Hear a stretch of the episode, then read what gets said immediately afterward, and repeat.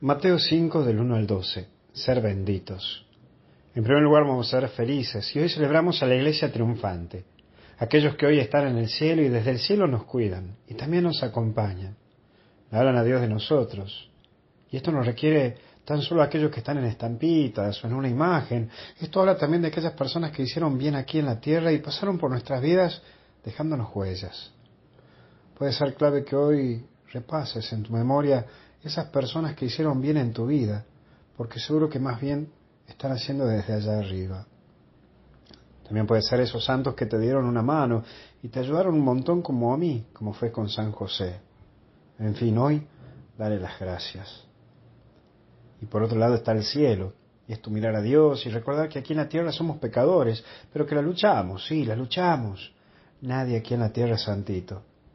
El partido termina cuando muramos. Y ahí veremos la tabla de posiciones, en qué lugar y posición estamos. Allí se verá si ganamos o si fuimos al descenso.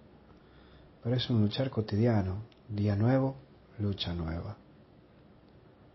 Por último, la Madonna, nuestra Madre, la Señora. ¿Cómo no hablar de la Madre de Dios, la Madre y Reina de los Santos?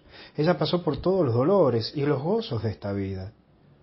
Hoy le pidamos que nos ayude y nos dé la paz para seguir adelante en esta vida y así poder darnos un abrazo en la eternidad junto a ella, porque ella nunca te va a dejar solo.